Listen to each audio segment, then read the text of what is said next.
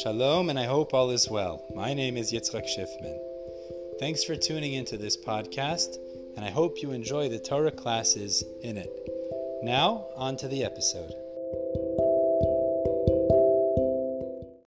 Revi'i in Parshas Toldos tells us the pact that Avimelech wishes to make with Yitzchak. And the conversation here is fascinating and very telling about the way Avimelech viewed Yitzchak both in the positive and the negative, as well as perhaps a perspective that anti Semites throughout history may have held as well, and may hold currently.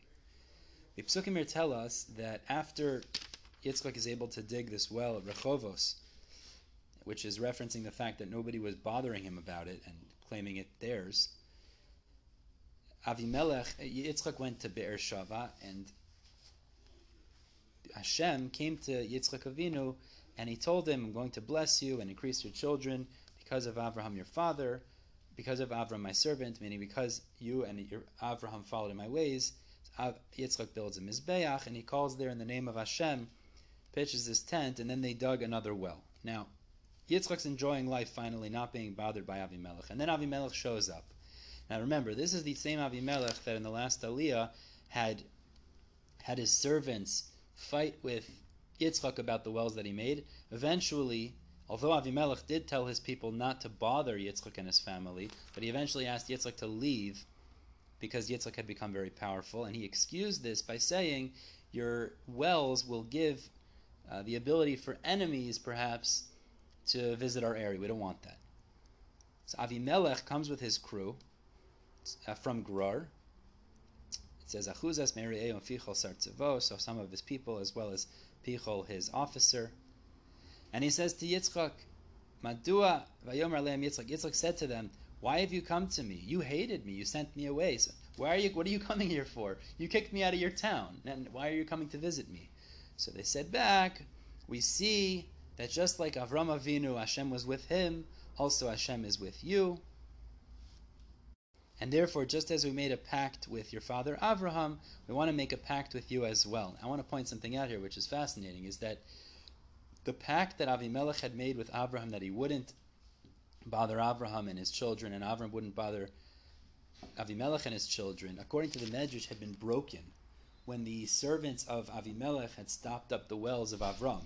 So actually, it makes sense why Avimelech wants to make a new pact because the prior pact actually had been destroyed.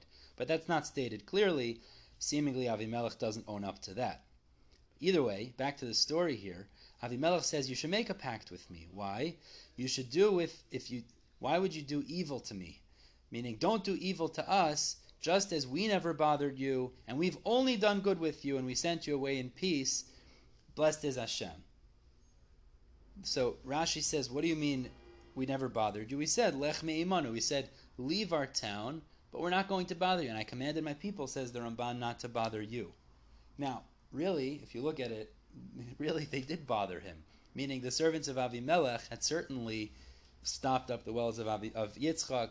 He had kicked Yitzchak out of town essentially, so Yitzchak went elsewhere to figure out where he could live, and finally was able to uh, dig up a, dig a well of this Rechovos where nobody was bothering him about but perhaps what really we see from here, the, from the between the lines of Avimelech telling Yitzchak is, by virtue of us not bothering you, we've done good to you, and you should do good back to us as well. Now, in saying those words, Avimelech reveals his position, which is, you deserve to be bothered. So the fact that we haven't bothered you, we haven't molested you, we haven't made your life difficult, that's already considered a good thing. And therefore, we've done good to you, so you should do good back to us. And as we'll learn when we get after in Chamishi, they made some sort of a pact. But the point is, is that this is the perspective of the anti-Semite. That the Jew essentially is living here by my good graces. He really deserves to be bothered. And the fact that I'm not bothering him, I'm doing him a favor. So because I'm doing him a favor, he should give me back some sort of good. So it's a terrible perspective, and I think this is perhaps a continued perspective with current anti Semites as well is that the Jew deserves to be bothered. Yitzchak deserves to be bothered. The fact that I'm not bothering him means I'm doing him a favor and he owes me something back. We'll continue with Chamishi tomorrow, how Yitzchak uh, actually agrees to this to some degree, which is also something about a Jew in exile. But uh, we'll get to that tomorrow, Be'ez Hashem. In the meantime, everybody have a wonderful day.